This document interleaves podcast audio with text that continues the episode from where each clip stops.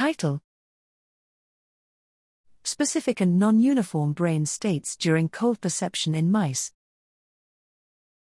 Abstract The quest to decode the complex supraspinal mechanisms that integrate cutaneous thermal information in the central system is still ongoing. The dorsal horn of the spinal cord is the first hub that encodes thermal input, which is then transmitted to brain regions via the spinothalamic and thalamocortical pathways.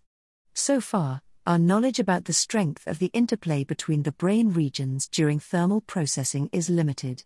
To address this question, we imaged the brains of awake and freely moving mice using functional ultrasound imaging during plantar exposure to constant and varying temperatures.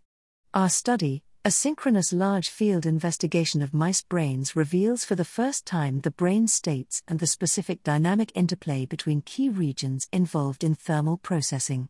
Our study reveals I, a dichotomy in the response of the somatomotor cingulate cortices in the hypothalamus, which was never described before, due to the lack of appropriate tools to study such regions with both good spatial and temporal resolutions.